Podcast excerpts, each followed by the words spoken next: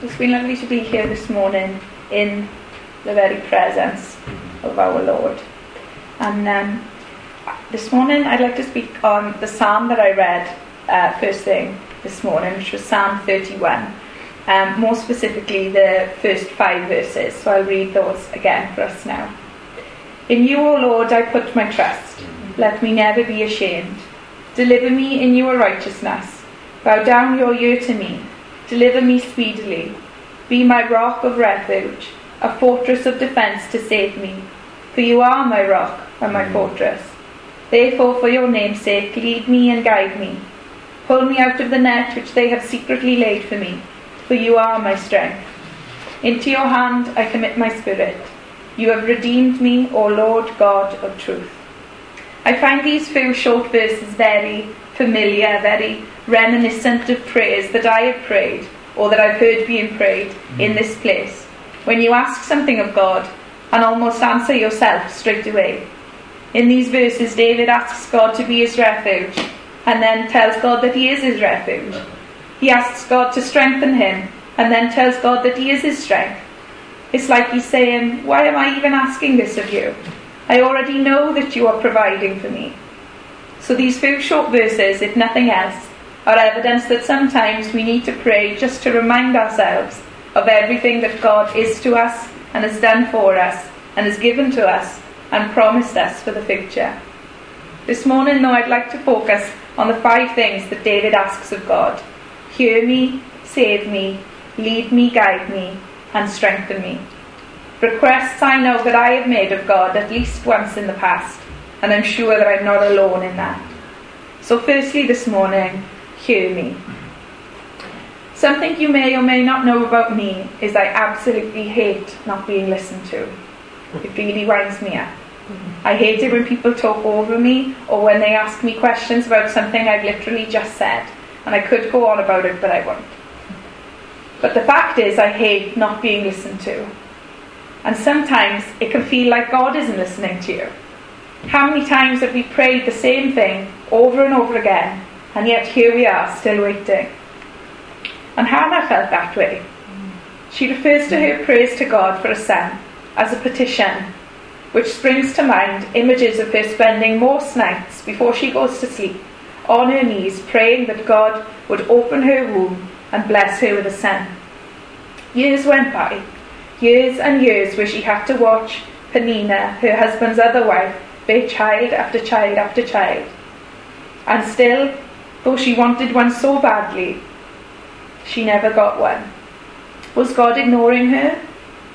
Was her prayer being drowned out by the hundreds and thousands of other prayers that were being raised at the same time? Or was God hearing her and saying, Not yet, just wait, when the time is right? Hannah finds herself praying to God again for a son, and this time she promises that if she were to have a son, she would dedicate his life to God. And that, it seems, is what God was waiting for, what he knew would eventually happen. And not long after then, Hannah falls pregnant with a baby boy, whom she calls Samuel, which means God has heard. Now, I don't know if you've ever seen the classic Jim Carrey film, Bruce Almighty, but it's about a guy who cries out to God and accuses him of essentially being rubbish at his job. And so God lets Bruce have a go to see what it's like. And for a while, Bruce enjoys being able to walk on water, split his soup in two, and get to the front of traffic jams. But then the voices start praise, millions of them. And he tries to think of a way to get through them, all of which fail disastrously. But eventually he realizes that all he has to do is listen to them. When Bruce was playing at God, he couldn't distinguish one voice from another. There was a racket going on in his head, a mishmash of different voices, some praying for really big, important things, and others for tiny, inconsequential things, and everything in between. That isn't the case with God. There are more people on earth today than there have ever been, and God can hear them all. And not only that, but listens to every single person's prayer, both the ones that we say with our mouths and the silent prayers we hold in our hearts. When I pray, God hears me, he isn't going to talk over me, and he isn't going to ask me to say something again because he blanked out. He is so unbelievably attentive to everything that I have to say. 1 Peter 3 verse 12 says, For the eyes of the Lord are on the righteous, and his ears are open to their prayer. What God is listening out for the most, what he wants all men, women, boys and girls to say, is our second thing this morning that David says Save me. I don't know what David was going through when he wrote this psalm, what sort of adversity that he was facing when he called out for help. But what I do know is that God is there ready and mighty to save his people from any situation, however big or however small. When David was young and protecting his sheep, God was there to save him from the paw of the lion and the paw of the bear. And when he was facing Goliath, God was faithful to save him from the hand of the Philistine giant. God was there to save Noah from the flood, to save Jonah from the belly of the whale, to save Joseph from jail, to save the Israelites from Egypt, to save Elijah, the widow, and her son from starvation, to save Elisha from the torment of youths, to save Shadrach, Meshach, and Abednego from the fiery furnace, to save Daniel from the mouths of lions, and that's just a selection from the Old Testament. God has a track record of saving his people. Now, I thank God that I've never been in a position in my life where I've had to be uh, crying out to be saved. I've never been kidnapped or stuck in a well or stranded on a mountain top or drowning in the sea or anything like that. I've never asked, had to ask God to save me from any of those kinds of things. But as I said at the start, I have said all of these things at least once in my life. I did cry out to the Lord to save me once. Not from a flood, not from the belly of a great fish, not from imprisonment or slavery or starvation or torment or torture. I called out to the Lord once to save me from my sins. Mm-hmm. Now let's imagine for a moment that it's from a burning building that I needed saving. I cry out for help. What happens then? Probably nobody hears me, so I shout again. Maybe this time someone hears me, but they can't get to me. So they have to phone the fire brigade. They ring 999, speak to the operator, and tell them all they can. The operator will then deploy a team of firefighters to come to my aid.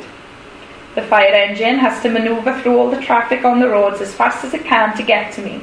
All the while, I'm still stuck in this burning building with the flames getting closer and the smoke slowly ridding the room of oxygen. At last they arrive, but now they have to stop and think. What's the best course of action? Is this building solid enough to have high pressured water shot at it and to have men and women crashing through it? They decide it is. So the water's turned on, but the fire is going to, but, but it's going to take some time.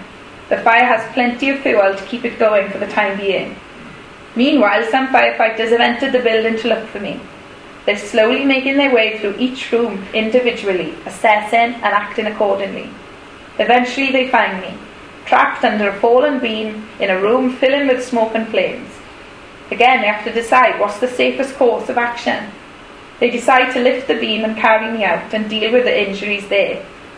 More people are needed to lift the beam, but they manage it and they get me out. I'm saved from the burning building, but I'm covered in burns, unable to breathe, and my body is broken. It's only the beginning of my recovery. There was so much that had to be done in between my asking to be saved and me actually being saved.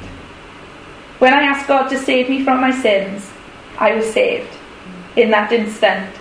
There was nothing that needed to be done in between because everything had already been done in advance. Mm. He had already put everything in place. He was prepared for this eventuality. Before I was even born or thought of by any human walking the earth, God had planned, set in motion, and completed a perfect plan of salvation for me. He done it so that one day, when I asked to be saved from my sins, He would have already done everything that needed to be done, so that I wouldn't have to wait and suffer, but rather I could immediately bask in my new position as a new creation in Christ Jesus. I don't know what the future holds for me, and I don't know if a day will come in the future when I will have to cry out to God to save me from a situation. But what I do know is who holds the future and who holds my future, who has planned and formed and ensured my future. And I also know that thanks to God's saving and keeping power, However bumpy or smooth the path will be, it will end with me in heaven, with my brothers and sisters in Christ, seeing our Saviour face to face.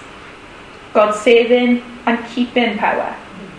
I said that I've only asked God to save me once, because that's all that I needed to do. John 10, verse 27 to 30 says, My sheep hear my voice, and I know them, and they follow me. And I give them eternal life, and they shall never perish. Neither shall anyone snatch them out of my hand. Mm. My Father, who has given them to me, is greater than all, and no one is able to snatch them out of my Father's hand. I and my Father are one. Safe and secure in the hands of God the Father. That's where I was put when I asked to be saved from my sins. And to paraphrase Jesus, I'd like to see anyone try and get me out. God hears us and he saves us. And the next thing David asks of God is that he would lead and guide him. Now, this I'm constantly asking God to do for me. In the Bible, we have lots of, example of examples of God's guidance in the lives of his people. We can think of Abraham uh, going out of his native country, not knowing where he was going, being wholly dependent on the guidance of God in Genesis 12, of Moses and the children of Israel being led by a pillar of cloud by day and, by, and of fire by night in Exodus 13, and of course Joshua in Joshua. In the New Testament, one of the most striking examples is that of Philip, who was guided of the Lord to leave Samaria and to win the eunuch to Christ in Acts 8. I'd like to quickly look at the nature of God's guidance and also the method of God's guidance in our lives. Psalm 16, verse 11 says, You will show me the path of my life. In your presence is fullness of joy. At your right hand are pleasures forevermore. The first thing to note about the nature of God's guidance is that it is divine guidance. That is to emphasize its quality. There is no scope for error or mistakes. The psalm says that in God's presence we have fullness of joy. Not a bit, not a lot, but fullness. And the pleasures are forevermore. With God, all things are perfect in abundance. And that goes for his guidance as well. The secret to re- receiving divine guidance is in the guide. The second thing to note is that God's guidance is clear Psalm 27, verse 11 says, Teach me your way, O Lord, and lead me in a straight path because of my oppressors. The psalmist is asking God to lead him on a straight path, a clear, easy to follow path. And then Proverbs 3, verse 6 says, In all your ways submit to him, and he will make your path straight. God is more anxious than we are that we should follow the right path. If we submit to him, he will give us clear guidance. The third thing to notice is that God's guidance is both continual and gradual. Psalm 48, verse 14 says, For this God is our God forever and ever. He will be our guide even to the end. And Psalm 37, 23 says, The Lord makes firm the steps of the one who delights in him. God's plans for us stretch into eternity.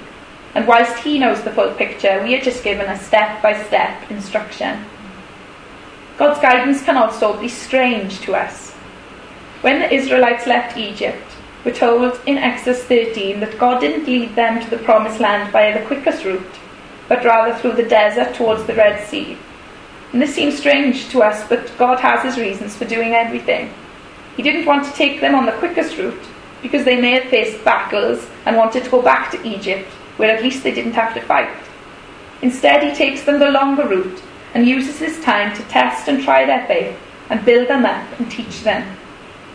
With us, we can also wonder why we are in certain positions, a position that we never imagined ourselves to be in, and wonder why God has placed us here. Or maybe you can even look back in your life and see the route you've taken and think, how strange that you have to go through all of that to get where you are now. But maybe you wouldn't be where you are now if you hadn't have taken that route. The next thing about God's guidance is that it's individual. And that is what I have to constantly remind myself of. When I look around and see people going in different directions to me, experiencing things I want to experience and living lives that I want to live, I wonder to myself and to God why I'm not on the same path. And I'm reminded that whilst I am only one of billions on, the, on this earth, God has a plan for me, Sophie Gregory. He doesn't have the same plan for all Welsh Christians or the same plan for all Christian girls born in the 90s. We each have our own individual plan laid out by God in which He will guide us. And the final thing to notice about God's guidance is that it's comprehensive. He hasn't just got his hand on the milestone events, and as long as he gets us to hit every one, then it's all good. He's interested in every minute detail of our lives, and he will guide us through every waking second. So that's the nature of God of guidance. Now for the method. Will he guide us by his spirit. John 16, 12 to 13 says, I still have many things to say to you, but you cannot bear them now. However, when he, the Spirit of truth, has come, he will guide you into all truth, for he will not speak on his own authority, but whatever he hears, he will speak, and he will tell you things to come. He guides us by his eye. Psalm 32, verse 8 says, I will instruct you and teach you in the way that you should go. I will guide you with my eye. Back then, when a host threw a banquet, he would sit at the head of the table, and all the servants would be around, and they would keep their eyes firmly fixed on him, because he would direct them with his eyes. And it's equally with us. If we want to know how God is guiding us, we have to keep our eyes firmly fixed upon mm. him. He guides us by his servants. Proverbs 11:14 says, "Where there is no counsel, the people fall, but in the multitude of counselors there is safety."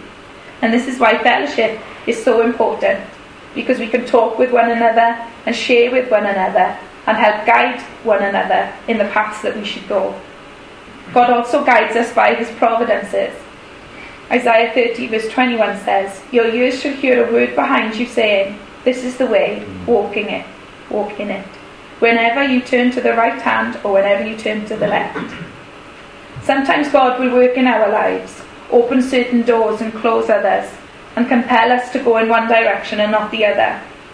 But, but the most important tool that God uses is His Word. Psalm 119, verse 105 says, Your Word is a lamp to my feet hmm. and a light to my path. God's Word, the Bible, gives us clear answers to some things, general principles about other things, and also warns us about lots of things. We need to know our Bibles and understand, understand God's Word to help us understand God's guidance. And finally, David asks God to strengthen him. In reality, he doesn't so much ask God to strengthen him, but affirms that God is his strength. What a wonderful and blessed position he and we as believers are in this morning a position such that rather than asking for strength from God, we know that God is our strength. We don't really have to ask God for peace because He is our peace. He is our joy. He is love. He is everything that we have needed or ever will need. He won't just give us a portion of strength, He will be our strength. Perfect, divine strength is mine because I know God. And do you know what else I don't have to ask God for? Righteousness. In order to be saved. I don't have to ask Him to help me behave better, think better thoughts, do better deeds. Instead, He is our righteousness. Mm-hmm. I will be welcomed into heaven not because I've tried my best to live a life pleasing to God, but rather because I'm clothed with not mine, but Jesus' mm-hmm. perfect, spotless robe of righteousness and I'll not only be allowed in, but welcomed in with open arms. So, those are the things that David on this occasion, and we on other occasions, have asked of God. But what are we going to do in return? Well, let's go back to our verses. Our first verse says, In you, O Lord, I put my trust. And our last verse, verse 5 says, Into your hands I commit my spirit. That's it. That's our end of the bargain. We simply entrust Him with our spirits, mm. with our lives, with the very essence of who we are. And when we do that, He upholds His end of the bargain. He will hear us, He will save us, He will lead us, He will guide us, and He will strengthen us. Verse 5 goes on to say, For you have redeemed me. The doorway into this relationship, the only reason that David can receive all these blessings from God in exchange for trusting God with his life, is because God has made a way for that to be possible. We too are redeemed. And if you need a little reminder of when that was, let me read the beginning of verse 5 to you again. Into your hands I commit my spirit. Sound familiar? I actually read it as my word, which was a nice coincidence. Luke 23, verse 44 to 46. Now it was about the sixth hour, and there was darkness over all the earth, until the ninth hour. Then the sun was darkened, and the veil of the temple was torn in two. And when Jesus had cried out with a loud voice, he said, Father, into your hands I commit my spirit. Having said this, he breathed his last. Jesus said these very words when he was hanging on the cross of Calvary, bearing the weight of the sins of the whole world, rendering me and whosoever is to believe redeemed, redeemed by the blood of the Lamb. When Jesus was on the cross, he experienced something that we have never experienced. He was forsaken by God, completely and utterly alone. No one to hear him, no one to save him, no one to lead or guide him, and no one to strengthen him. But when he said those final words, when his spirit was released from his body and he breathed his last, he was reunited with the Father, no longer forsaken, but in a beautiful, perfect relationship.